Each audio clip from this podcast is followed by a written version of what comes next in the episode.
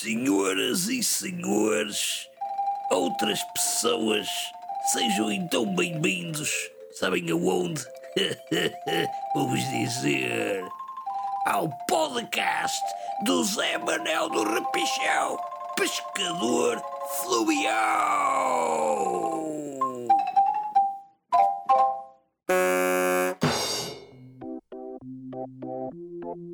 Então sejam bem-vindos a mais um episódio aqui do podcaster do Zé Manuel do Repichão Pescador Fluvial.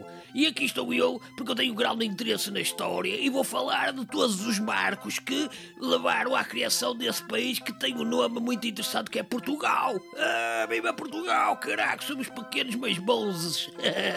eu só queria alertar aqui as pessoas de passagem, não é verdade? Que isto são apenas umas datas históricas que foram importantes na criação de Portugal. Agora aconteceu muita coisa entre elas, não é verdade? E eu tenho vindo a falar assim de tempos a tempos. Eu não vou falar de tudo, era isso, professor de História. Eu qualquer dia tenho que trazer aqui o meu professor de História que me deu negativa porque eu não, não prestava atenção nenhuma às aulas dele. E ele falava de coisas que eu não sabia que, é que ele estava a falar. Estava a falar de antepassados, dos avós, dos avós, dos avós, dos avós, dos avós, dos três avós. Oh, eu lá quero saber, eu queria estava mais interessado na pescaria, por isso é que eu não dei nada. Portanto, vocês têm que ter essa atenção. Hein? Isto aqui é só o suponhamos. O suponhamos que está identificado nos vários anais das histórias, não é verdade? E que está identificado nos vários livros de história. Vocês tenham atenção a isto. Por amor da saltinha, não venham aqui depois chamar-me nomes a dizer ah, o Zé Manuel do Repichão tem o um repichão na cabeça, não penso. Mas que caralho, claro que penso, por isso é que eu estou a dizer isto.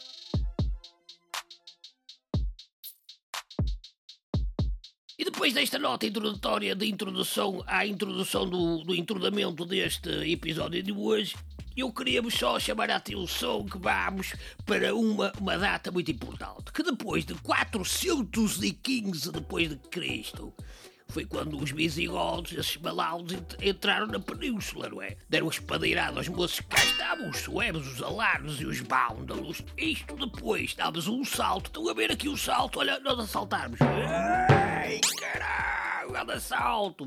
Vamos de 415 depois de Cristo para 468. Amigos, companheiros, pessoal da pescaria pesada, o que é que acontece em 468 depois de Cristo? Os suevos pilham e destroem Conímbriga. Com quem? Conímbriga. O que é isso da Conímbriga? Conímbriga era uma povoação, uma povoação estabelecida desde a idade do cobre. Quem tinha cobre ia para Conímbriga. Mentira. Eles, eles estavam ali, estabeleceram-se e foi importante, foi um importante centro Conímbriga durante a República Romana. Ou seja, quando os romanos andavam por aqui, Conímbriga era muito importante. Por isso vocês até podem fazer uma visitinha a Conímbriga que fica ali, ora aqui em baixo, depois vira à esquerda, já está lá. Se não for à esquerda é à direita, porque depende da esquerda e da direita, não é?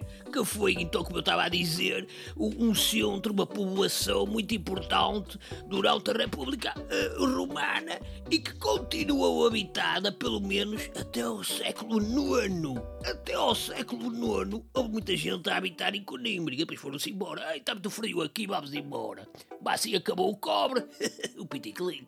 Depois, em 475, o que é que acontece? Acontece uma coisa muito interessante. Ou seja, é elaborado o Código de Eurico, que foi a primeira compilação do direito exigótico. Vamos lá tentar perceber o que é que é o Código de Eurico. Ora bem, o código do Eurico é quando tu vais pela esquerda, sinalizas que vais para a direita. Não é nada disso, é que caralho, depois engano as pessoas, depois as pessoas não a levam a sério. Ai, ai, ai, ai. O código Eurico, que em latim até acho que se lê Codex Euricianus. Codex Euricianus, ai que caralho, como é que será latim para Zé Manel do Repichão? Zé Maneles Repicheses? Ah, não sei, talvez. Foi uma complicação de leis de direito visigótico que foi mandada fazer pelo rei Eurico antes de 480. Ora bem, o rei Eurico era um senhor que foi rei dos Visigodos depois de assassinar o seu irmão Teodorico II.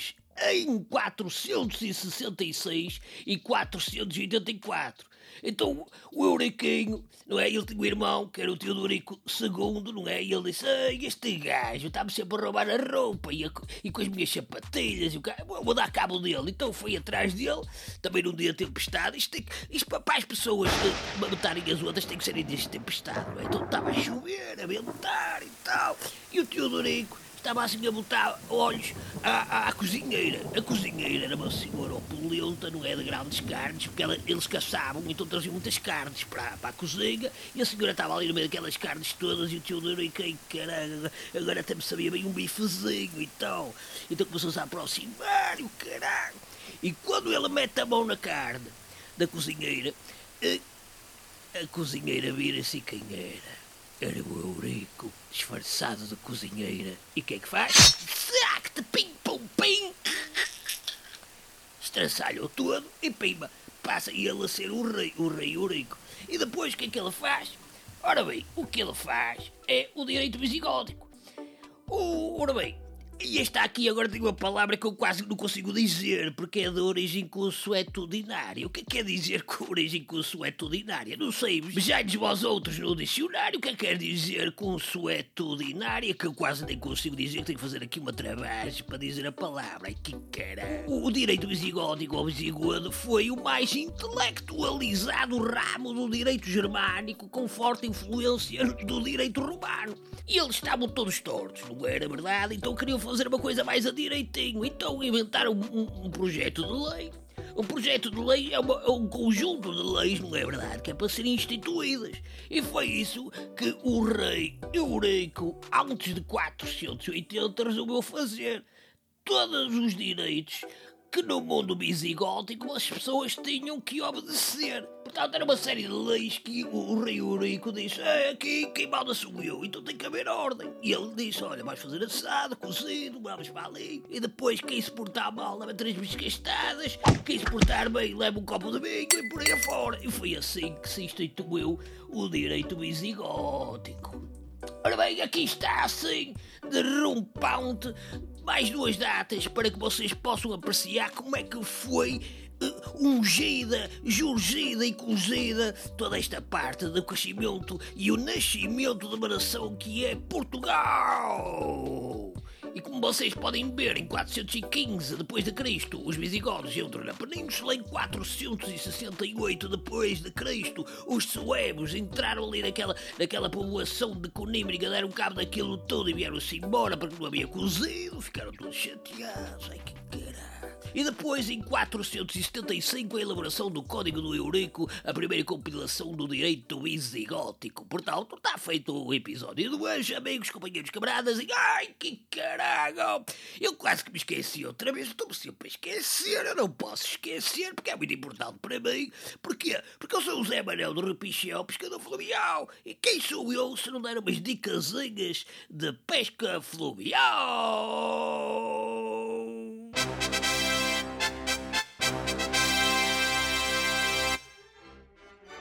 Ora bem, então mais uma dicasinha da pesca fluvial para aqueles companheiros e companheiras, porque não, há que dizê-lo com frontalidade, porque a minha Ercília gosta também muito de pescar, e quando ela vem comigo, depois de nós encontrarmos aquele lugarzinho especial à beira do, de uma sombrinha e de um café-bar, não é? Porque o sol aperta, então temos que beber assim uma baguazinha, baguazinha com cor, bem que queira. Então, depois de encontrarmos esse local ideal com a minha Ercília, com a vossa Ercília, ou como a vossa companheira, companheiro, cal, o que for se chamar. Então, depois de vocês terem então a vossa companhia ao vosso lado, à beira de uma sombrinha e perto de um café-bar, vocês, além da paciência, têm que ter da minhoca, da cana, da linha vocês também têm que ter uma técnica infalível de chamar o peixe a vós outros. E como é que se chama o peixe a vós outros? É só abrir um saco de batatas fritas.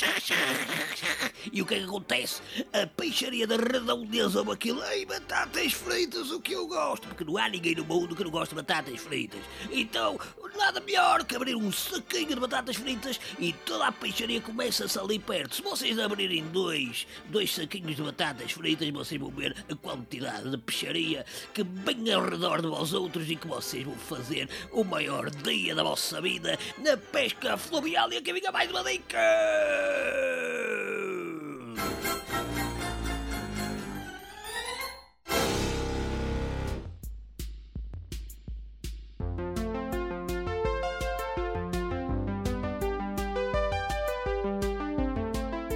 Vocês deram por ela, foi esta dica patrocinada por mim próprio nesta grande empresa que é a Pescaria Fluvial, que vocês um dia vão de ser os mais pescadores, porque é porque ouvem aqui as dicas do Zé Manuel do Repichão Pescador Fluvial. E assim termina mais um episódio, estejam atentos para a próxima semana, porque as datas que nós vamos dizer vai entre 585 depois de Cristo até 589 depois de Cristo. O que é que aconteceu nessas datas? Fiquem de prova e para a próxima semana e fica ainda também com um grande abraço meu para vós outros do Zé Manuel do Repichão Pescador Fluvial. Amigos, é só para vos lembrar aqui mesmo no finalzinho do episódio que há um e-mail disponível para vós outros. O e-mail é zépescadorfluvial arroba gmail.com